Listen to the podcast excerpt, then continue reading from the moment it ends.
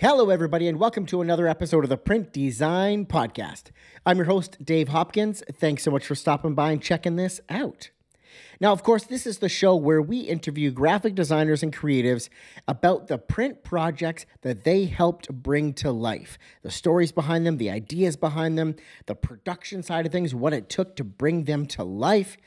And if you are a designer who wants to create print and you just haven't got there yet, or you're starting to dabble in that print world, you are going to want to go to printdesignacademy.com and get uh, our free guide. We have this little guide on there that is uh, basically print ready files in like a few easy steps. It's this awesome checklist that you can just go through every time you're about to send a file to print. Helps you guide you through sort of that cleanup process to make sure that when you send that file to your printer, there's no questions. It's easy for them to understand. There's like reduces the likelihood of any mistakes or things being missed or dropped off in proofing, and all of that good stuff.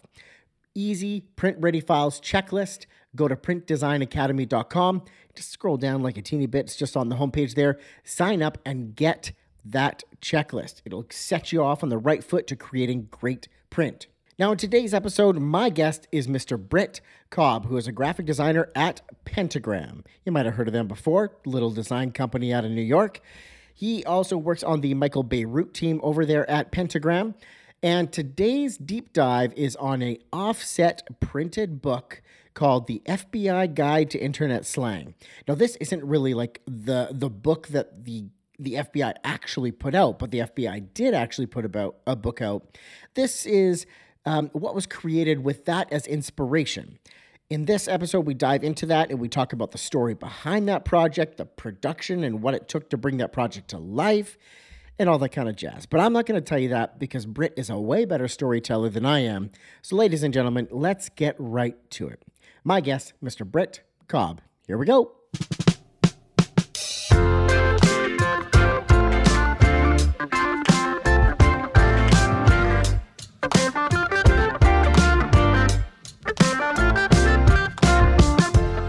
Welcome to the Print Design Podcast, the show where we talk about all things print and packaging.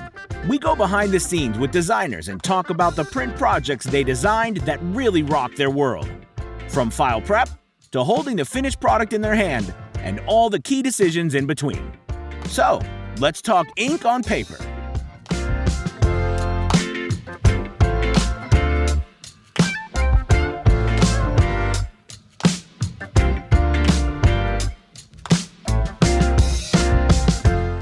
Britt, welcome to the Print Design Podcast. How are you, sir? I'm good. Thank you for having me. Happy Good. Thursday to you. No, you didn't need to dress up for this. My God, I feel I feel honored. Look, um, all I have are these button-down shirts from showing up in an office for a decade, and then suddenly no one works in an office, and I just have these shirts that require ironing and stuff. So sorry, that's what you got. I almost sleep in these things at this point. So it's a quick look in the closet. Which one looks the least wrinkly today? Let's just go with this one. Exactly. That's the thing with the Canadian plaid pattern, man. You couldn't tell. I this has been thrown in corners for months. I haven't washed this in a year and a half. It's a little disgusting, Dave, but that's okay. Thanks for sharing. yeah, well, you can't smell it, so we're all good there. awesome. Well, I want to start it off with what I call the toughest question, and that is, tell us about yourself, Britt. No, that is a tough question, but hey, I don't mind doing it. Um, hi, everyone. I'm Britt. I am a uh, graphic designer. I work for a design studio called Pentagram Design. Um, I grew up in, let's go back to the beginning. Uh, I grew up in North Carolina, uh, in a little town called Gastonia, North Carolina, and um, where I was an artistic kid, very supported by my parents and my creativity in every fashion, whether I was, you know, acting in plays at my church or playing sport or drawing or just cutting up, you know, making a raucous in uh, uh, restaurant. My parents were laughing all the way along and really supporting me. So, Awesome. and looking and then looking back, it was sweet to have them be that way. And even when I was a high schooler and really into to art, um, like fine art, where I when I you know said one day I want to be a graphic designer, they just didn't question it and said, "Yeah, go for it." And uh, it's funny how you know I'm very obedient. I had an art teacher who told me, "You know what, Britt, you kind of like you seem quick with your hands and quick with your mind. You'd be a good graphic designer." And I just said, "Okay, yeah, uh, uh I think there's a there's a school in my state that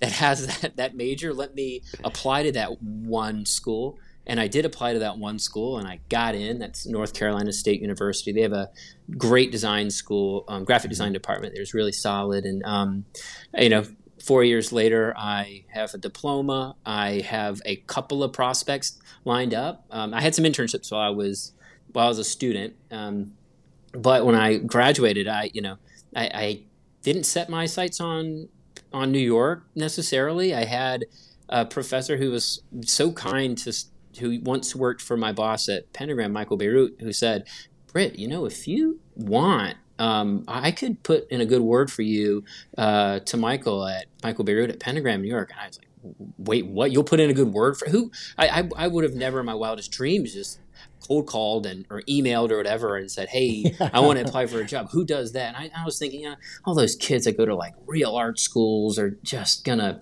just crush me. You know, that no mm-hmm. way, no chance in hell that I would I would ever get a job there. But she was willing to send my portfolio out and like when I say send it out, literally sent out a printed portfolio that I made by hand, wow. wrapped it with fabric.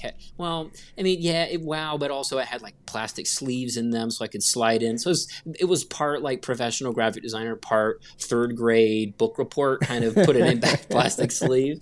But I mailed it up, had a phone call with, uh, I applied for an internship I had a chat with their intern coordinator at the time, and they said, "Hey, sorry, but the positions are all filled for, through the year. But if you want next year as a consolation prize, you can be an intern then as a consolation prize. Uh, if you don't, or she said, if you don't have anything better to do, anything else in mind, we'd love to have you. And I said, I will patiently wait until the beginning of next year. I'll save up like a good boy because I'm moving to New York, and I've just mm-hmm. been, a, I'm a college student effectively. I need some some cash just to like live. And so I saved up for six months and then you need moved. that bagel money. yeah, exactly. Like barely. They're talking like instant oatmeal and a you know that's on a that's on like a good day when I'm feeling fresh. Mm. Um, but yeah, so I, I moved up there in January of 2010 the internship I was a part of, the internship program was with specifically Michael Bierut's team, uh, was four or five months long. And at the end of it, I figured, you know, if I don't like New York, I mean, I had no commitment at that point in time. I was just like, all I was focused on was doing as good as I could in my career and learning yeah. as much as I could. But you know, I'm just like a like a, a southern boy and like I had I knew I had the chops to do it but if I didn't like it for whatever reason I know I could come back home and and figure it out here I had some resources down here but I fell in love with it as yep. many many people who move to New York do and it just yep. instantly sort of changes you and I knew when my three four month internship was up, I really wanted to like stick around, and I let Michael know that. But that was like a month before I, my internship was up. I really had like I really loved it so much that I was like I really don't want to apply anywhere else. I guess I'll just it's bad poor planning. I said I guess I'll just like figure it out afterwards. Someone will hire me, right? And then mm-hmm. um, no joke, Dave. Like my last week there, we had a little intern, the farewell intern lunch, and we came back after eating you know, Mexican food or something with the whole team. And um, Michael said, Hey, Britt, will you meet me upstairs for a second? And I thought, oh, he's just going to ask me to kind of lay something out. I don't know, something like workaday, right? And um, and but also part of me thought, is this what I think is happening? Is it? and so we walk up to a little conference room, and he said, you know, Britt, um, everyone really likes working with you here, and I'd love for you to stick around. And a couple of people earlier that month had left just because they're moving on to new things, and and I mm-hmm. like stars aligned, and I just remember just feeling like I got like what I, I couldn't believe it. And I thought, oh my, I was so worried about what I was going to do after that internship, and I suddenly didn't have to worry about it anymore. He asked me, just mm-hmm. shook my hand and said, all right, come in on Monday like nothing's different? And I said, yes, sir. And then um, I've I've sat in that same seat ever since. I, I I've I haven't worked anywhere else. I've worked with him since that day, since that January in 2010. Start as an intern, you become a designer when you're full time, and then it's pretty flat horizontal hierarchy there and i mean mm-hmm. you do get a bump where you, you could if you, you kind of stick around long enough and you sort of show that you got the chops you kind of get a promotion and title which is called an associate partner which is what i am but my day-to-day is really doing what i did back in you know 2010 2011 just designer day-to-day working out um, projects with Michael and, and my teammates. And our team is uh, like 16 people, including Michael. Mm-hmm. 10, of, 10 or 11 of us are designers, and then the other we have interns or designers as well, like I was. 2 mm-hmm. interns at a time, and we have some coordinators. So, yeah, I kind of crammed that in in a few minutes, but uh, th- yeah. that is to say, like I'm I'm kind of where I started in a way, but I love working there, and I just um, have gotten so much out of working there. I sort of thought like I kind of got like drafted, if draft is the right word, to the Yankees or like your hat. And I sort of like, uh, yeah. he's got a Yankees hat, listener, uh, Yankees hat on his head. Um, and I thought, why, why would I want to leave the Yankees? So stuck around. Yeah, good fit, man. So when he pulls you up, that's like that moment where he pulls you up before the internship is done. Was that like your moment to sort of flip the script? He's like, you know, we'd like you to stick around, and you're like, you know what? That'd be great. It's to cost you two hundred grand. Dave, I wish I didn't. I I didn't even know there was such a word as like I did not that I had any, but I, I didn't yeah. know that people leveraged them for, for whatever. I felt like he was doing being such a kind person and just extending mm-hmm. his arm out to me. It's of like, course, of course, like the, the, the, door was cracked open for you. You stuck your whole leg in, and then I'll just open all the way so you can completely enter the room. I just felt so just like lucky to even be sitting in that room with him to ask me the question. I didn't. In hindsight, yeah, I wish I had said that, but no, I did. of course, no. But when you get a great opportunity, you get a great opportunity, right? Yeah, man. I, and I've run, I've run with it. Awesome, um, Britt. What was your earliest memory of printer packaging? Maybe something from your mm. childhood, from your teens. Well, when I was a kid, I was always sort of, well, you know, end of summer is a sad time, and you've got to go back to school and I mean, you get to see, re- reunite with your friends and stuff, but it also means like you got to start reading more and studying and doing homework and stuff. And I always yeah. like just the month of July just fading fast always sort of depressed me. But the light at the end of the tunnel was always back to school shopping and um, yeah. you know not not like the what most people might think like new sneakers, new backpack.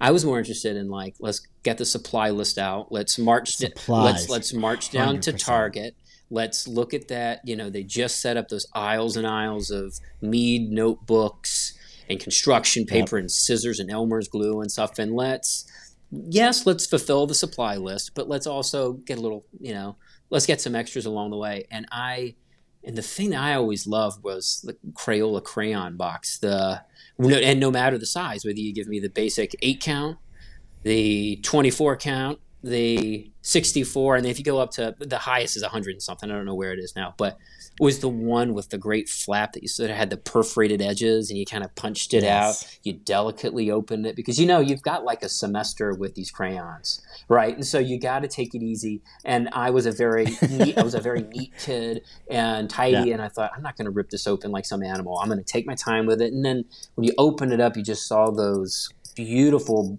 colorful spikes sticking up at you, un untouched, unused, ready yeah. to draw. Oh, it's just so fulfilling. Yeah, yeah, and, and the fact it wasn't it was it was like like kind of like a geode in a way. You kind of open this rock open and these beautiful shining colory crystally things are looking back at you and then and if you remember, like some of them had sharpeners on the back, like they had that little plastic white. I don't. That was, yep. And I don't remember if it had like real metal in it or not, or if it's just hard, sharp, like sharp plastic.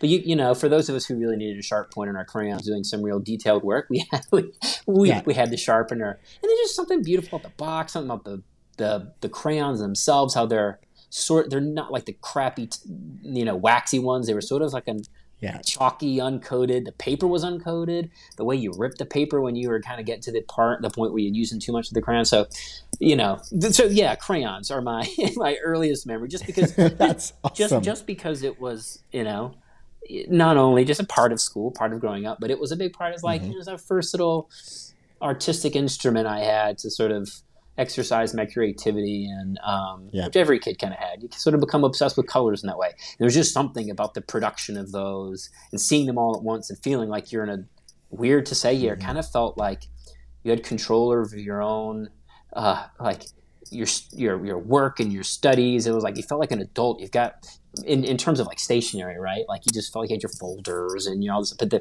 the crayons mm-hmm. just felt like this little unit, this little packed thing that you had complete control over, which I loved. Yeah, for sure. And my kids now even love that stationery hunt. You know, getting all the school supplies. It's like a the early addiction to stationery because I was the same way, and I still have it. Like I'll be at Staples, like all I need is printer paper, and I'm like, oh, look at that, look at that pack of sharpies right there. Yeah. Do I need? Yeah. Do I need those colorful red circle stickers? I think I don't. I don't think so, but but maybe maybe I do need. I'm with I'm with you there. So I think there's a little bit of an obsession for everybody, but we graphic designers sort of Mhm. extend it beyond its shelf life, and it enters into our design careers too. So for sure, that's and my my I have a five year old too, and so let's just say I I'm doubly I'm doubling down on the amount of time I'm spending in that supply Yeah. list aisle list um, aisle. It's like you know, you you let yeah that Hot Wheel looks great, but what about this box of crayons? what, do you, what do you think of that? Yeah, he's and, and my and my, and my five year old. He's like into coloring and stuff. So thank God, you know, now we can really bond. Love it. Yep. there you go. That's the connecting moment. yeah, yeah, exactly. So, what about recently then, Britt? Have you had any like recent interactions with print or packaging or something that you really enjoyed or was surprising or unique to you? Um, well, it's funny. I mean, I'm in my little room working, my home office working mm-hmm. nowadays, and it's sad how few times we actually get to. Well, you're getting we're things are becoming more and more normal, kind of like going out in the world and going into stores and buying stuff. But it's funny how often you sort of I'm waiting by the mailbox for the mail to come just so I can see if like as if someone's going to mail me a letter nowadays. I just sort of think like, and it's not even my birthday or anything. I'm just wondering, I might, you know, maybe someone wrote will write me something or will think, you know, without my asking, will surprise me with a letter. That doesn't happen, but you know, we so rarely kind of receive these things, anything in the mail, and I'm just, I guess that's to say I'm pining for something physical, but. um my my boss Michael every year at the end of the year kind of as a, a holiday gift he gives each one of his team members a book and it's a tradition he's always done so at the end of the year typically it's a holiday party at his home in, in New York Mhm.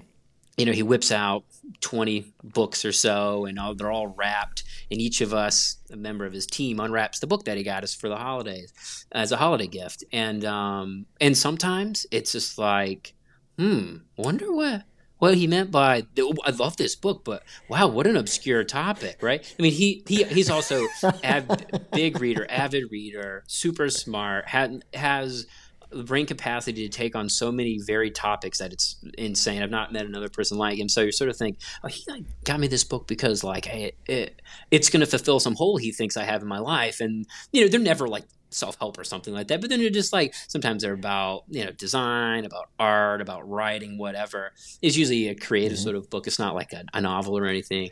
And um, this past year, he got me, and um, I'll get it. Hang on, it's on a shelf over here. Um, I'll hold it up. Sorry, listener, you can't see this, but I'm holding up a uh, a two volume uh, book set of a Paul McCartney book. It's kind of his Oh, autobiography cool. called The Lyrics, and it's this great Yeah. and, and, and you can't you know that bright green slip cover that it's in. It's uh, Yeah. wrapped in cloth, and it's got this foil stamp on the front. Paul McCartney, The Lyrics. Just type on the cover. And the beautiful part, if you turn it sideways, you see the two books, the spines of the books, and it has a, you know Paul's face spanning the bottom where typically the publisher's uh, logo goes, and then at the top it has Mhm. the A through K, L through Z designation for like his lyrics A through K, and then L through Z. So it's kind of like a uh, an encyclopedia, so to speak, of his lyrics. But the beautiful thing is, I mean, God, how many books have been written about Paul McCartney? There's a bajillion of them, but he he, he was Hmm. part of this one. He you know it's got his name as the author on the front, so it's an autobiography. But the, it's it's great in that the I've not gotten through the entire book yet, but you know, he uses the titles of his lyrics as an entry point to telling you a story about his life, where the story, where the you know the background on that particular story, or where he was in his life at that point in time. So it's not a chronological. I was born in Liverpool in 1940, whatever. It's like it starts with the first song. so The the story starts with the first song that starts with an A, and it keeps going and going and going. So he's bouncing from decade to decade, depending on what what particular song you're on. So it's kind of nice, and that you mm-hmm. pick it up anywhere you you know anywhere in the book it doesn't matter. Like you can flip to the second book halfway through and enjoy that little so, so for people who are kind of like impatient like me and kind of like mind wanders too much when you're reading to like focus on the material at hand nice little short chapters work well for me. So so, so I've got I've, I've got that happening. Yes. and um and uh, it's just beautifully designed. I checked out the the credits, and it's it's designed by Triboro, which is a studio based in, in Brooklyn. They've been around. They've been a name I've been listening, hearing for about a decade now, and they're really, really great. Mm-hmm. And they even designed a custom typeface for the book called Rigby, named after the song Eleanor Rigby. So it's like firing on all cylinders over here. Michael got this for me um, end of last year. So um, here it is, April. I'm still kind of like slogging through and haven't got quite through it, but just like the physical the beauty of it is something to behold. Just like the the, the green slipcase alone was so nice. It's just like don't know why they it's incredible green. I don't know. And um, so that that's my most recent kind of acquisition that that's you know I'm fawning over. Yeah, that was beautiful. I actually made a note because I think my dad would love. That oh yeah, yeah. So I, if... Made a note of that and like the, the, sort of selfish print side of me. I'm like, I'm like obviously I want to see it first. oh yeah. Oh, it's before, got before it's got dust it. jackets. It's got beautifully printed imagery on the inside. It's like it's filled with the goods. It's it's everything you want and more. Yeah, that's cool. That's a great one, yeah. man. Um, kicking it back in time here again, what was the very first print project that you ever designed, you ever created? The first one you ever produced, Brent? So I'll make it kind of like my first professional print job. Or okay. or how about this? This is this would be fun. This would be fun. On my first day at Pentagram, which is like I'll say was my first big job, big boy job. I show up big as an, as an intern. Oh, you know, I'm coming in uh, January 2010. It's right after the holidays. Everyone's coming in late. That you know, everyone's kind of like, oh, no one's like getting in at eight o'clock on January 4th and saying, all right, let's get back to work. Everyone's coming in slow. It's my first day as an intern. I come in right on time ready to go, don't know anybody, willing to do anything. And our coordinator dropped on my desk. She said, "Okay, so there is this our, one of our clients, the Bulletin of Atomic Scientists, has an annual report that's been completely designed, and we just need someone to send it off to print." And typically, I, th- I think that like I don't know, interns would just melt, just like, what, what, what? you want me to do? Um, excuse me. And, I, and like my my my background in school, because you know I was in school. I, I started in 2005. Like people were definitely mm-hmm. designing websites and all that stuff, but it the, the the means by which you designed a lot of things in design school was print, and so I was very accustomed yeah, yeah, yeah, to setting things up, printing it and it's also like a media. You get to see, print it, see how big it is, and look at it. So I was like doing that a lot in school, and I was very, very interested in printing and letterpress printing and screen printing in school. So like I had some knowledge about print production I just picked up, and also some internships. But um, show up day one at Pentagram, and, and someone's asking you, "Hey, can you please prep a file for print?" It's on like newsprint, man. It's like it's not like your traditional job. It's like yeah, they're printing this at a newspaper factory kind of thing, print print shop. And so um, I just remember fretting so much about that little. Maybe it was like a 16 pager,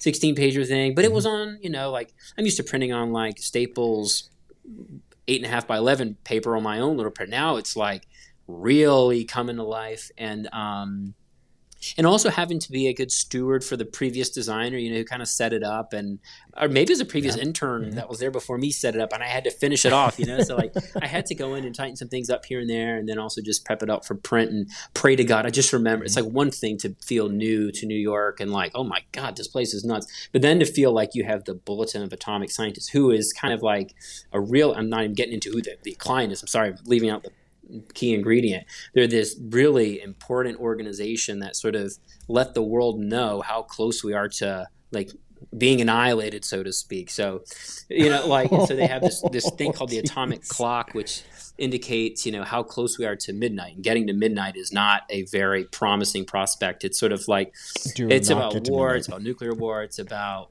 biochemical and it, things that are way above my pay grade to be even talking about. But it's like scary yeah. stuff, and you know, like we mm-hmm. just Michael and Armin, Michael Bierut and Armin Vit designed their identity years before I arrived, and so Michael was was doing designed their annual report and um, and his team, and so I was you know just the one bringing it to life. But like you kind of so it's one thing to feel the the weight of um, like, oh my God, this is Pentagram's name on it. It's another thing to feel like the Bulletin of Atomic Scientists, who are the smartest people on the and scientists on the planet, and now I'm the one that has to ensure that their message gets printed properly onto paper and distributed to the necessary channels. Just so, seemed like, oh dear God, don't screw it up. Not only will you end your career, but you might not ever.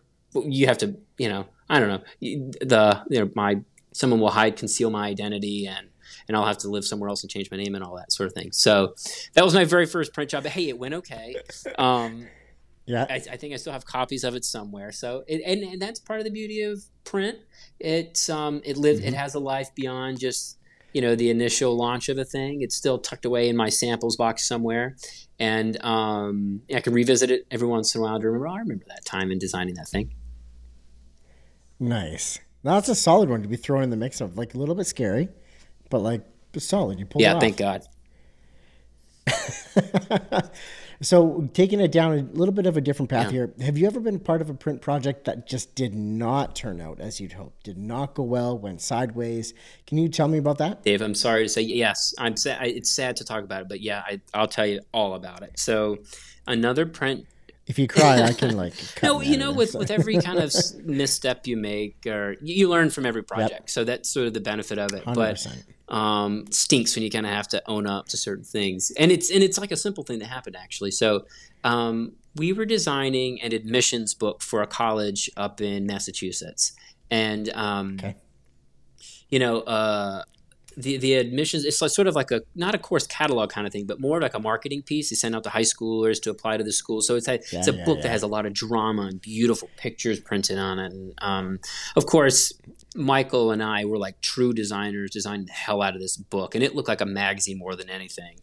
And um, and so we we had this book which was a perfect bound book uncoated stock but sort mm-hmm. of oversized maybe like not not maybe 11 I'm, I'm, I'm blanking on the exact measurement maybe like 11 14 not standard shove it in a 9 by 12 envelope and then uh, you know mail it out. It was it was an odd size. Um, the okay. so you know maybe like 40 50 pages um, perfect bound glued you know and then uncoated paper lo- lots of black ink on the outside of it like more than you can imagine just type and white knocked out of it and on the back you'd slap a label on it and mail it out as is. So, okay.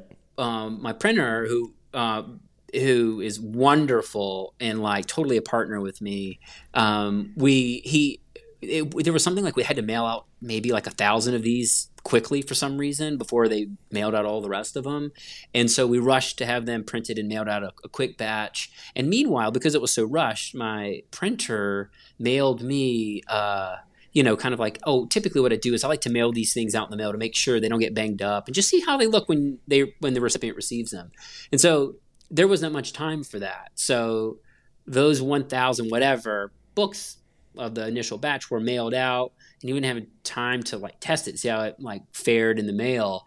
And he, I just remember him calling me and just kind of like sort of silently saying, "Hey, Britt, did you receive the uh, the admissions book in the mail yet?" And I said, "No, I don't know. Well, what happened?" He's like, "Well, I got mine in the mail. Maybe you should check your mailbox." And I checked it out, and I s- saw this book that just looked mangled. It looked like a, you know, like the classic dog chasing the mailman. It looked like a dog just like ripped it all to shreds. Look at like ran over, and I don't know, like anything you can imagine happened terrible to a printed piece in the mail. This happened, and what we realized is is that we just mailed out a big old book without even giving it any kind of protection. We assumed it was like some magazine that you get and it like just beautifully comes without just a couple creases here and there. But no, this was like bad. Part part of it was it was so big and the paper wasn't thin like a magazine, so it didn't bend so easy. And so it's sort of and it's and it's uncoated no. and it just got scra- every little scrape you saw it. And so it got all yeah. banged up. And so what we end up having to do is sort of it was funny because we told our client, "I'm sorry, but um, we mailed out all those thousand books you asked for, but then." We also did a little test. It looks like they got banged up. I'm so sorry, but we're gonna make this right, and you know, get some envelopes, and we'll we'll kind of cover the cost of those initial ones and we'll buy envelopes and we ended up finding the printer I was working with found a beautiful clear envelope for us to slide them in, like fit like a glove, so beautiful. So we recovered from it. But it was one of those things where, like, if anyone says oversized, uncoated anything, I'm just, just like mm-hmm. careful with those words because it's a it's a sore spot. I might you don't just toss. Yeah, yeah, yeah. And then around. I reach in, I reach into my shelf and say, "Do you see this? Look what happened when I just didn't mail." So, so I guess as a kind of a word from the wise here, you know, consider when it's going in the mail what kind of enclosure it's in. Be mindful that just because it's you love your uncoated mm-hmm. stock that it's going to be pristine on the other side. It's not. It's going to get banged around and tied around with a rubber band and, you know, You've seen your mail man, mail woman, mail carrier shove your mail in the mailbox. That's what you're working with. So be mindful of that. Yeah, just be mindful. Did you keep oh, yeah, yeah, the yeah, banged up copy? like you, you hung on to it just for for Absolutely. memories. And then Michael would always laugh at me when I whip it out. He's like, "Oh, that again? Here we go." you should really just like wrap it up and give it to me as a gift for next Christmas. it's my battle scar. It's with me for life. I have it. Yeah, you give me a book, we'll give you something. my yeah, book in yep. return. That's terrific. That's a great example of one. Yeah. Um, so, Britt, now we're at that part of the show where I would love to do a deep dive into the project that we're here to talk about. And you had mm-hmm. passed along, um, you know, some links that give a little bit of history on the sort of the, the, the holiday card sort of idea and the cleverness of that you guys usually mm-hmm. do. And I purposely did not because I I wasn't familiar with the like what Pentagram does for holiday cards, and rather than like you telling me the story and me going, "Oh my gosh, that's shocking! Yeah, yeah, yeah. I had no idea." I want to actually. You want your head no to explode and, naturally. And I got you. Understand? I want to just explode live on the video, live on. Okay, yeah, I'll, I'll, give it to you. So yes, I'll give you the rundown. Yeah. yeah. So why don't you introduce this project and and the whole holiday yeah, so, card thing? So Pentagram every year at the end of the year they mail out like this is studio like uh, office not office wide but like company wide because we have four offices in new york yeah. london um, yeah. texas and berlin. We all collectively mail out the same holiday card not like a greeting card sort of thing. And it's funny to even call it a card because it's never really looked anything like the cards you receive never in the mail. But it's it's like a nice little hi how you doing? that we send to our clients our collaborators our colleagues eh, friends you know just anybody sort of where that are, you know, we're friendly with, and um, mm-hmm. they are purposely not seasonal. They're not ever about Christmas or Hanukkah or nothing. And awesome. and they're they're usually something that's sort of meant to be a distraction from the holidays and the hustle and bustle and awkward dinners and whatever and with uncles and aunts and all that sort of stuff. And just to be like a fun little playful thing that's sometimes a game or it's just some something fun and distracting to read around the holidays. And so that's been around since you know our office is um, turning 50 this year. They've been doing those holiday cards. Wow you know two two years after they open. So you're this is like the 48th or 47th or 48th version, the one that was printed up last year, and um, so this is just a legacy that, that continues. And, and now I don't know if the very very first one matched the exact same format. I bet it did, but we're very diligent about like there are some constraints around it. It's you know mailed out normal in the U.S. Our normal postal service, USPS kind of thing, same size, but um, the actual material changes every time. The print methods, the doesn't have to be a booklet. Doesn't you know it? If it's a poster that folds up, whatever, whatever kind of happens, happens. Mm-hmm. And so you're maybe wondering, like, how does the okay? Where do you get the material from? Kind of thing. And so the partners meet twice a year. The partners from the entire um, company get together twice a year at a, uh, kind of a, a, a big event where it's called IPC International Partners Conference, and they do it twice. And um, at the first one at the beginning of the year, or kind of maybe first quarter, um, they do things like plan financial thing. They do like adult business people things. You know, they they, they real plan like how partners do run, but not like designers. Like they're designers, but you know, like they they worry about the important stuff such that the company runs and make it to where I just worry about design all day. Um, but they decide that one partner is going to uh, be responsible for doing the holiday card that year. And so there's a 2nd mm-hmm. IPC that happens later in the year, kind of in the fall. And at that point, that partner pitches the idea to all the other partners. And, um, and then typically it's met with great fanfare and it's like yeah go do it.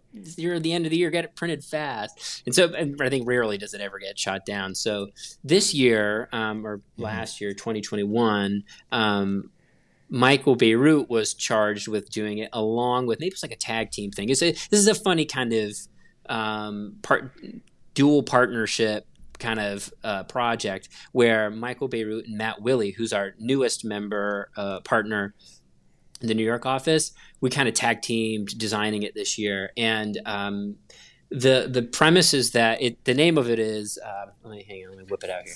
Uh, the FBI Guide to Internet Slang. And in 2014, the FBI had like, circulated this internal document that was filled with all these acronyms that you know it's something like with the emergence of social media twitter facebook myspace it's 2014 so like like mm-hmm. instagram and stuff was mm-hmm. around but like i'm just imagining you know someone at the fbi is like what people are just using all these acronyms that aren't things like ROI or RFP, return on investment, or you're like really like LOLs. What are all these things? And so people are just yeah. flummoxed by the idea of what are these, and they keep using them. There's more and more variations, and so the, you can just see like a, a room full of like these older. Yeah guys at the FBI who are like, "Hey, that new intern just said BRD. what does that mean? Brib. What, what does it brib mean? yeah, a, a, a, lot of that. So, yeah, but so it's an 83 page document. There's about 3,000 different acronyms, some of which you'll recognize, some of which you're just like, that's kind of like one I've seen, but then you sort of read the answer and you're like, what the, what? Who? So you sort of sense that you know who who conducted this research who was their sample who who what crowd are they sampling and you kind of think maybe someone's screwing with someone like someone's kid is screwing with them and like giving them these fake acronyms that don't really exist so it's filled with like some some real ones that you'd know some ones that are maybe important but other ones that are just like insane. Like, who says that? No one uses that. There's like 12 words in that acronym. No one's using that that acronym. So um, th- that's the basic lay of the land. Is that the, that's that's the document, and then um, Michael and and Matt wanted to come use that as the entryway into creating this year's holiday card. So they picked a dozen or so different acronyms that offered a pretty fun range, and Matt Willey designed um, was the one who really designed the interior spreads. He created two custom typefaces, mm-hmm. and um, all based on like, you know, the classic navy blue jackets that FBI agents wear with with yellow stickers on the backs of FBI, mm-hmm. whatever. Like, I think I've never seen an FBI agent in real life with uh, those jackets on, but I assume that's real. And um, and so he, he, he designed two typefaces kind of based on that, and and named them Edgar and Clyde based after you know J. Edgar Hoover and Clyde Tolson, the the uh, director of the FBI, former director of the FBI, and his deputy. And so, like, he's got a fun nod to the FBI there, and that was his real take of like that was his entry point to creating these two custom typefaces, which are just so mm-hmm. classic Matt Willey, and I, I'm obsessed with his. He, I think I don't think he's ever encountered a project where he thought I'll use an off the shelf typeface. He's always creating one on his own, and I'm very jealous and um, have a lot of envy for all of his design work. Nonetheless, he designed the interior spreads. He and kind of you know, so he and Michael were in cahoots before I even came in, and then you know that partners meeting, the second one in the fall I was talking about. Michael was like, "Hey, Britt, we got to pre- prepare a presentation for all the other partners about this idea that Matt and I have. Can you kind of help us put together the like the the keynote so I can present it to uh, all the other partners for approval. And so you know we so Matt handled the guts of the book, and I and me and Michael sort of handled the the intro and all the answers at the back, and and like Michael and Matt too. Mm-hmm. So we all sort of like agreed upon some nice kind of production things that we could do to make it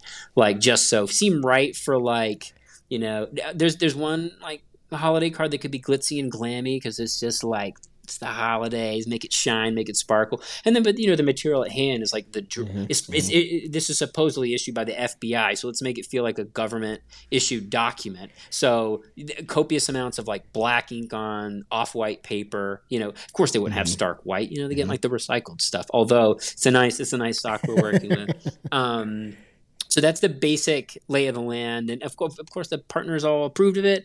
Um, Michael and me and Matt, we all spent like it was like we hit the ground running after that, um, and produced this thing in, in kind of record time. And um, yeah, had it printed up by a great printer who's based in Connecticut. If if I may name drop him, he's the man. His name's Rich Kaplan out of uh, uh, Connecticut um, Allied Printing. He's the one that printed all these up. He's actually always prints these up for us. So it's kind of like there was no like shopping it around. We knew Rich would do it for us really quickly, and he did a bang up job with it. That's great. So we, that's sort of like the the story of the this project. Then talk to me a little bit now about bringing this to life. We've got mm-hmm. custom typefaces. Material selection. What are you picking for materials and processes, and and why? well, we sort of those? knew, like I said earlier, it could have been a booklet, could be a poster, could be cards. I guess that might be maybe, but like book felt yeah. right. Size of it is such that, um, you know, page count wise, had to be saddle stitched. You know, it's like just weird, be mm-hmm. weird to be. Mm-hmm. Uh, perfect bound. And um, we we knew that like the so in terms of coloration just felt right to do black and white also kind of like we maybe default to these sorts of things just because it's so stark and beautiful. We love a lot of laying down a lot of black ink. Um, but it just felt kind of right. But we mm-hmm. wondered should the cover be navy with yellow stamp on it? Should it not be? And um, it all just felt like trying too hard. You know like like let's make like the fbi would never do that. They never yep print up one of those na- like covers with a navy navy cover with yellow stamp. They'd never do that. So um, we were kind of going for in a way, kind of like making it look default in terms of its coloration. Like it's black and white because we printed it out like in our office and stapled it kind of thing. But but the production value yes. was meant to be kind of like we really wanted those blacks to be printed super dark. So we did a double hit of black. And as I mm-hmm. understand it, it's sort of like a flash UV drying or something that happens is like is like hit it with black, yep. dry it, hit it again. So you really want those blacks to be dense because the worst thing you can have is like spec black and really want black and it just looks like charcoal gray. Mm-hmm. Yeah, you know, we're on uncoated paper here, yeah. so it soaked it up. So we really like we're like Rich, lay down some ink, triple hit it if you have to, and he's usually the one to say, "Relax, boys." Like two's enough. I'll, I'll take it easy. take boys. it easy, boys. So he, so um, in terms of like so so I and and as you are keenly aware, Dave, like with the pandemic, you can't just pick any paper you want these days. You got to be mindful of what's available and your quantities. Yep. You, you can't pick like you're lucky if you get even close to what you have in mind. And so I threw it out to, to my printer. I really yeah. trust. I, I can like troubleshoot with him. I can say, I'm looking for something uncoated. I might default to this paper stock, but like whatever you can get your hands on quickly in this quantity, I'm in. I'm let's let's do it. And so he he found um, we used Neenah uh, Crest, I think Classic Crest or something like that. So I got this paper thing. Yeah, yeah. Uh, Neenah Classic Crest, like everything. The covers, the solid black paper. It's not printed black. It's it's got like you know it's like integral black epic black i think is what it's called um, and then the paper is like a natural yep. white again we didn't want the stark white we wanted that off white kind of like, kind of like you know how dwight schrute never wears a bright white shirt like he's he's always got that. Well, I'm not saying the FBI is like white, but you know, like I just imagine these off white kind of shirts that these guys wear. They never wear like the crisp whites. Um, anyway, so it's like off white, yeah, and then um, so when when you know we sent we had in mind like exactly in our heads what we want this thing to look like. And our printer sent us a dummy just a blank prototype and was like here here it is with the paper stock that you like. Here it is you know every it was it was a true prototype. No printed ink on it but just so you could see it. And when michael and i mm-hmm. received our two prototypes we were like this feels a little thin. This paper like i know this is meant to look like seem like government issued but it's pretty flimsy feeling. And maybe we should do something we should change the production on this uh, in some way.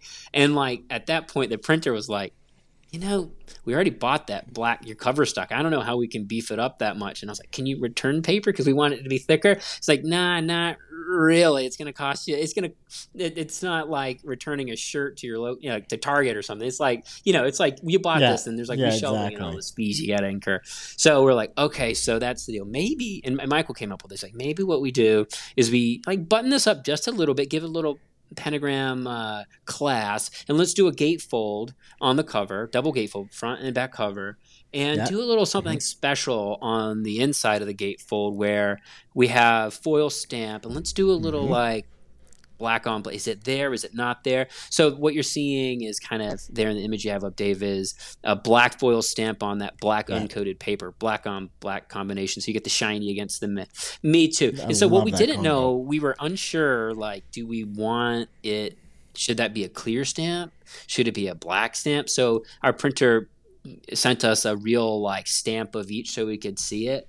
And the clear was really kind of weird and actually disappeared more. Um, I, I, thought it would be and maybe kind of pearlescent in a way, kind of had a little bit of color to it. Picked up like green or it's clear, but it picked mm-hmm. up green like a green hue to it. It's really weird. Um, so so But the black on black was like no question. That's what we got to do. And then um, on the front cover, we've got just a run of the mill, just solid white foil stamp. That's not a knockout to white paper. That's a foil stamp.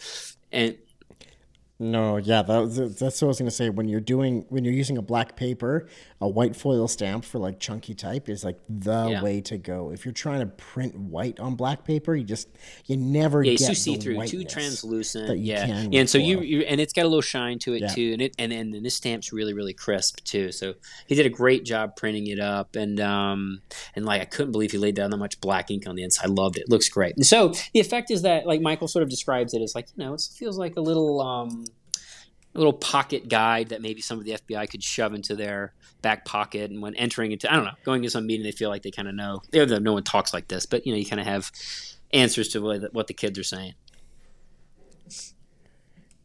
Yeah. No, absolutely. So we okay, we got into the specs of it and things like that. How many of these did you guys actually print out? Uh-huh. If they're going, you know, from each from yeah. all offices, how many? We had about um, like 4,500 or so. So they're, you know, thousands. Um, okay. I think maybe they ended up being 4,700 or something like that. So, so, so a good many of them. I will mm-hmm. say, I stre- I talked about stressing about that first little print job I had as an intern. I really stress about this one because it's kind of like the whole office cares about this one. It's like got pentag- like truly has Pentagram's name on it. It's the thing that all our cl- like, and and these become, I think, for for people like something to look forward to at the end of the year, and um, and so you don't want to screw it up. And there's plenty of people like checking behind my spelling and making sure I don't ruin anything. But still, there's like human error is a thing, and I'm very aware of that. And I just want to do a very very good job. Yes. So 4,700 sounds like oh, bajillion to me, and it's going to everyone. every every person of, of like consequence in my circle is getting one. So I need to make sure it looks good. Hmm. So throughout the piece in the printed design, we've got this uh, sort of slightly off-white yeah. paper with like chunky type. Sometimes it's reversed out um, of that double hit black, you know, with really deep, dense black. Other times it's you know big, chunky, yeah. dark black type yeah. on the white page. So keeping that color theme consistent throughout. Loving the foil stamp in there. Um, tell me a little bit about the proofing and the press mm-hmm. checks and stuff of this because like it was kind of during the pandemic when everything was you guys are producing this. So, so what? Yeah, this one that? was a funky one because I I actually work remotely in North Carolina, and I have for the last two years. And Michael is up in, in the mm-hmm. suburbs of New York, and our printer is in Connecticut. And our printer, I mean, that's like he can and that guy Rich would come into our office all the time all the time to in a, in a normal under mm-hmm. normal circumstances you almost see him there every day working with the 10 different teams in our office and um, in this case, we're all kind of like truly working from home, even when it felt like it was kind of. Although this is right at the end, where at the end of 2021, where Omicron was coming through, and it was like, all right, everyone back home, and um, so we did our best yeah. in sharing. I mean, we definitely got like we started off with that with that blank dummy prototype and get the feel of the paper, make sure the mm-hmm. paper's right, make sure he understood the specs that I sent through. And Michael was getting him too, so it wasn't just me like approving it. Me and Michael both got the prototypes, and then um, we got kind of I think they're called wet prints. It's sort of like the Epson prints that are on really glossy photo paper in a way. That it's yeah, yeah, yeah. Yes, like yeah, yeah. And we got proofs, those. I guess yeah. because this is so black and white, little little less concerned about like, oh, those pictures of those people, their flesh looks weird color flesh tone. No, no, no, no image kind of corrections yes. to do. So we were sort of relieved of that that potential problem. And and those those prints, those Epson prints, are so crisp that you get an idea of kind of what it'd be like on on offset. And because it's just black and white, it's just like just make sure you lay down that ink was our main main concern. Um, and and so and, and fortunately we had that moment where the foil stamps were tested out for us, so we knew that the black black glossy foil on the uncoated paper looked great. And I can't remember if the white was printed up, like the white foil stamp. I, I, am not remembering. But one thing to think about that is like, wait, you're you're foil stamping on two sides of a, I think it was an 80 pound cover um, or 100 pound cover. 100, I think it's 80 pound cover actually. Yeah. And so you're mm-hmm. like, whoa, well, what? Yeah, How's that going to pan out? Like, are you going to see an impression from the other side? So a little bit of that worry, but our printer, and I've done a lot of print jobs with him. And at this point, I'm decade deep into doing this sort of thing. But he still holds my hand every step of the way, and is like so accommodating. Under normal yeah. circumstances, there'd be a lot more Rich coming into the office showing us stuff, and then no, no real press checks with us. We wouldn't have to go on for this, um, just because he makes me feel so comfortable that he's got it, and also he's sort of on press watching it all the time. And I will say this: there's this part. He knows I was, and he's been doing this more and more uh, um, he sends me pictures of you know press sheets laying on top of his table so I can get a sense of it and and it's really nice to see that. In fact, this is kind of interesting. One time, this is why I go on press checks, Dave, and this is why you suggest people do it. He sent me something one time, another project, and I was sort of like trying to figure out how that press sheet worked out. And I was thinking, like, I think he's got that backwards. And in fact, he did. He had like the page, he misinterpreted some some detail I gave him and had like a page printing upside down or out of different order. And I remember him picking up the phone and calling me. and We sorted out it right there. It was so nice. It was perfect. Yeah. Mm-hmm.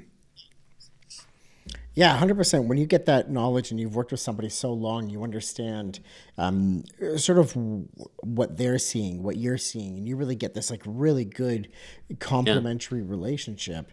Um, and yeah, about the press check note, 100%. I highly recommend that all designers go to press checks whenever possible because not only do you get to see it and you could potentially catch things like that that weren't as obvious on proofs and, and things like that, but also for mm-hmm. a, as a learning opportunity.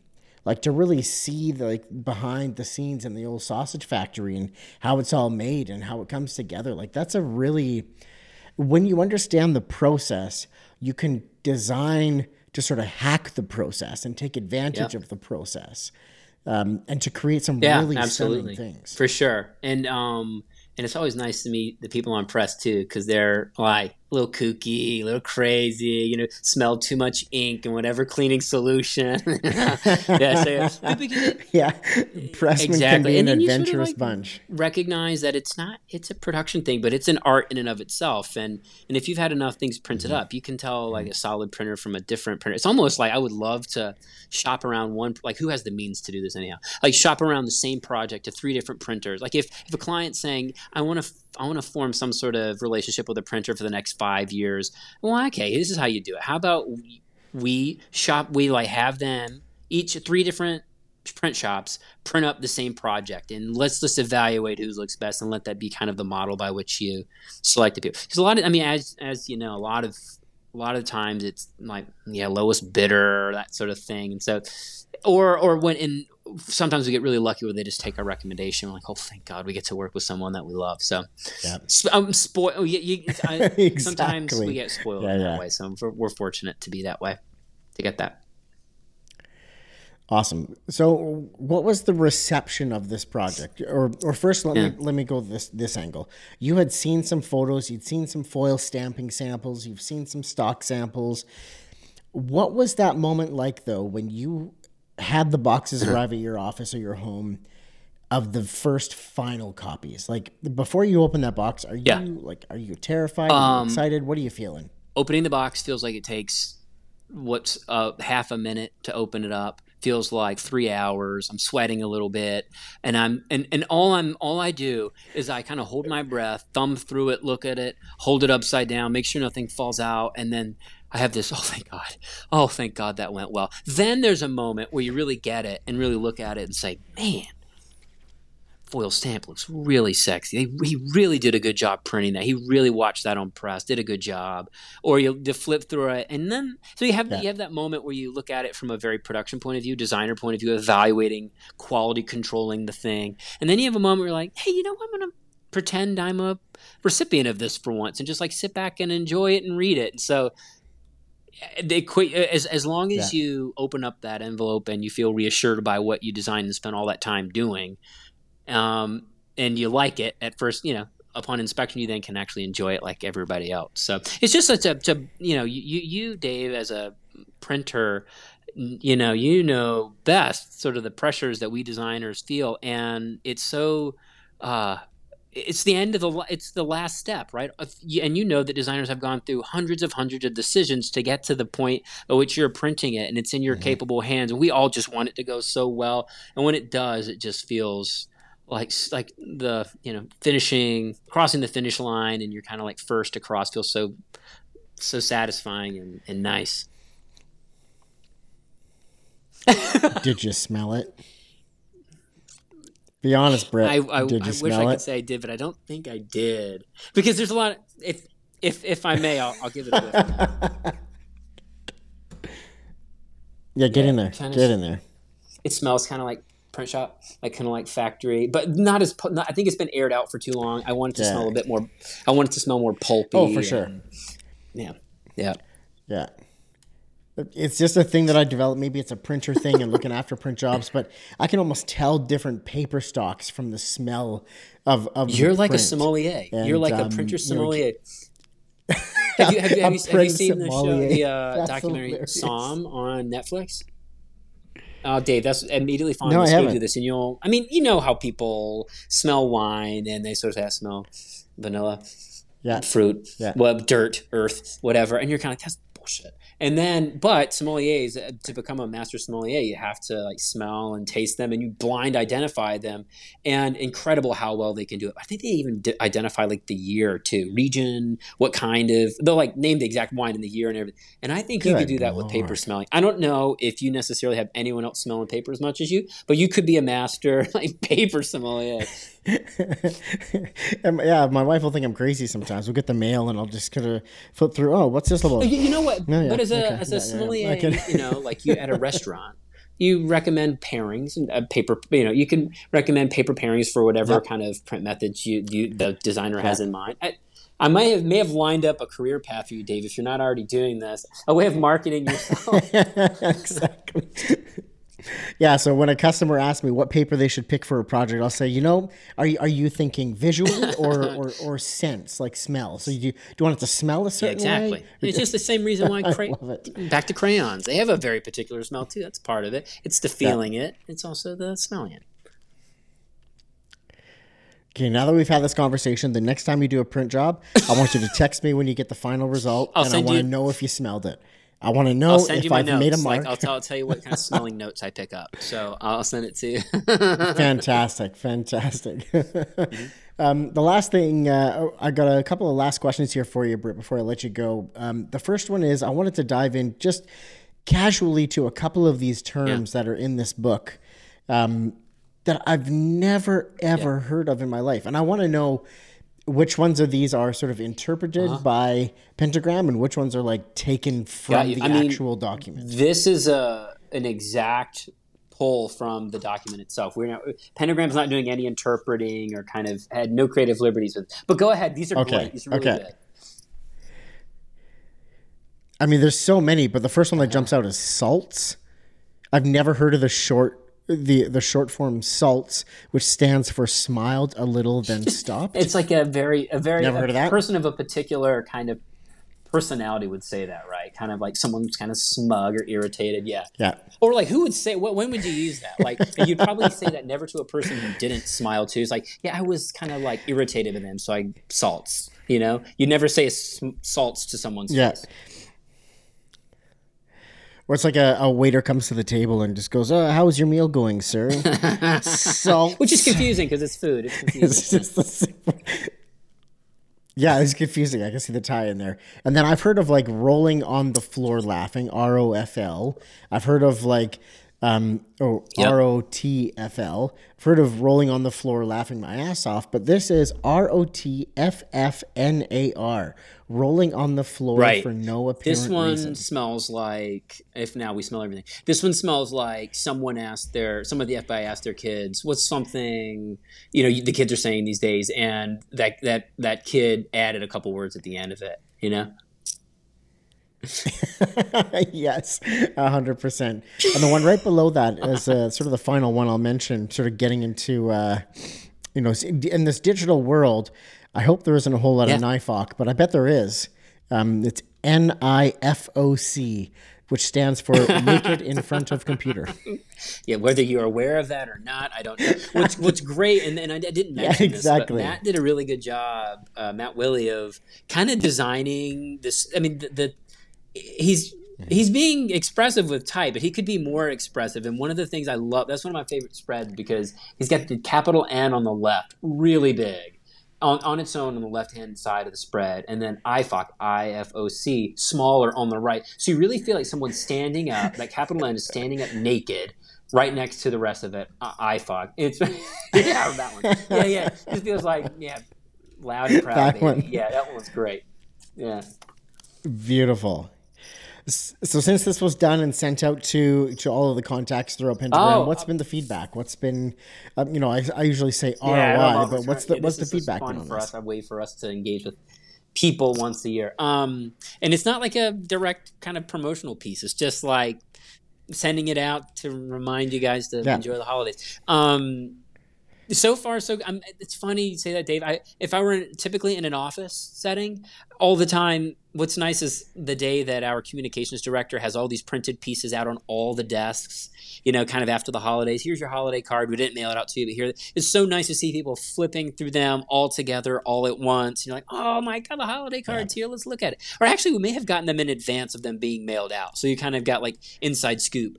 And i just remember being so fun flipping through them almost like yearbooks coming out at the end of the year. You're like oh my god the, the yearbooks here. I had that effect. Yeah. so mm-hmm. um i'm not i'm not experiencing this this year I didn't experience the whole like office kind of oh way to go good judge is so great did you knife off? oh my god I'm going to use that next time and none of, none of that time yeah I was gonna yeah, say you had yeah, a week exactly. of people using knife Knifehawk after you. Think you kind of gauge it by. This is awful to say. You gauge by like how people are reacting on social media about it. It seems to be being a positive thing, and then. But I will say, what is mm-hmm. really nice is like mm-hmm. you have repeat clients who you know later in the year we'll say hey we've got this project coming up and we really want you to work on it. We love the holiday card. Our office love flipping through. That's like kind of the best the, the side notes awesome. are kind of the ones that sort of ring the most with me and, and stick with me the most. And um and, and i love it when they're like yeah. not designers. I love it when it's like I don't know, someone in real estate or at a nonprofit, and you're like, this weird little designy thing that we do once a year, like, or like lawyer, even lawyers are like really into that. It's funny, like all, all you know, I've really varied clients we do at Pentagram, and like they all sort of are into this thing that we do every year. So that's the fun part. That's awesome. Um, what uh, from the timeline of okay, this is the idea and what we're gonna do to holding a finished piece in your hand. I'll give you some exact numbers. Like? Hang on. Oh, you, you're probably looking at like um, now there's a little bit of holdup because of like paper supply and all of that. This is this is just a couple months. This is not yeah. not not a long time. Um, okay. mostly because like we we are our own client here you know i mean other than the partner saying yeah go for it there wasn't yeah. like oh yeah the, the, client said they wanted to change out that one page about that is too weird or the word naked kind of freaks them out can we you know it's none of that we only had ourselves we were our own clients for better for worse we can move quick it's like i slack my boss mm-hmm. michael and like this is the thing he's like yeah it looks good let's do it which reminded i was looking back through some of our communications on this and funny how he and i were kind of coming up with our own mm-hmm. acronyms mm-hmm. as we were communicating communicating about like how the book was going, but, but we'd have to say like what the acronym is, like a really long one, and then kind of give it the answer. So it was fun doing that with him. But but just a couple months, and that's like the when, when we sent the files over to the printer, he banged it out in like just a couple weeks. The foil stamping was the part that kind of took a little bit of time, just because awesome. um, you know it's an extra. It's not like just printing on black ink on normal paper. It's an extra little finish. Yeah. Yeah. A little extra time there. Awesome. Um, so, Britt, the last question before I let you go here is there's all these graphic designers out there who are collecting their iPhone boxes and hanging on to great print that they come across, and they want to start mm-hmm. creating print or packaging. What advice would you give that designer who's looking to start and start? Yeah. Um, well, what's great is that um, as designers, we design things that are everywhere, not just on acting as pixels on a screen and there's no way to engage with it other than just to tap the mm-hmm. screen and a little heart highlights in red. You mean we have these physical, and it's, it's realizing that everything that you see is designed and produced, made. Uh, you know, designed by a designer, and then there's a production to that thing getting made. So part of it is just being aware of that and trying to tune into things that the reasons why you might like something something it's funny like unboxing is definitely a thing but you know like getting something and opening it there's something about that feeling it gives you when you open it. So i guess the first thing would just be kind of to kind of collect the things surround yourself with the things that you love and leave it out on the desk so that you're inspired by it. Don't shove it away and hide it away mm-hmm. like we designers always do but leave it out so you can kind of see it often and be inspired by it. And then also you know baby steps i'd say. I'd say your aunt is, owns mm-hmm. a nail salon and wants a business card, start there. You know, start with that little two by three and a half inch rectangle. Get it printed. You, you have on. You have digital services that can do that. Find a local printer, whatever. But sort of start small, start mm-hmm. easy, and then build your way up. I will say, like even this little booklet Michael and Matt and I designed still throws you for a loop every once in a while, right? Like you, these things happen unexpectedly, and no matter how many times you do it, there's always something new that can surprise you. So I would say build up to it and and know that um, mm-hmm. it isn't just business cards, it isn't just folders, whatever. It actually is a whole lot of stuff, and um, that was one thing I didn't know getting into design school is how kind of pervasive our profession is and how many things are designed by something and and even the smallest things, you know, little itty bitty things are designed by designers, and and that's very satisfying yeah. to know that you can sweat small details, and some people will care about them, some people won't, and then there are big details you worry about, and a lot of people kind of care about it. So, I guess it's big, small, vast, collect, starts, you know, start small, get bigger, that sort of thing. But don't be shy about it. Um, but but mm-hmm. it, I, I, get that it's sort of like oh my god big pr- print run. What oh my god i'm gonna run. So start small kind of get your footings and then kind of build as you you gain more momentum and confidence. Yep. Yeah. Yeah that's great advice. Start small and then ease into it. But you know don't just uh, go yeah. create a million boxes yeah. you know, right, yep. right out the gate right out the front door Awesome. Um, Britt, I just, thank you so much for your time today. This has been awesome chatting through this project with you. Um, really enjoyed our conversation. Last thing, where can people find more about you, find more about yeah, this yeah, project? Yeah. Oh, and I'll put some Dave, links in the podcast speaking with you too. Here too. Anytime to get on a podcast to talk about print. Come on, baby. Who's doing this? Thank you. You're the only guy, so I'm, I'm glad you're carrying the torch Happy on days. that. So, um, and I'll be sure to kind of promote this podcast too when it, my, my episode when it officially launches. But you can catch me. Speaking of which, um, I'm on social Appreciate media it. like we graphic designers are. My handle is uh, the Britt mm-hmm. Cobb, so just my first and last name with a V out in front. And then I got a website if you want to check that out. That's my name, brittcobb.com. And then, you know, I work at Pentagram. That's my my uh, a full time gig. Lots of projects happening on that, including this particular FBI guide to the internet slang. It's up on our project pages. Check it out. A bunch of other projects you can see too. But that's sort of where you can get it all. But if you want to catch me day to day, lots of Twitter stuff happening where I'm just kind of pressing like on a lot of little beautiful printed old pieces that I find on the internet. So that's where you can find the good stuff, I suppose. Yeah, man.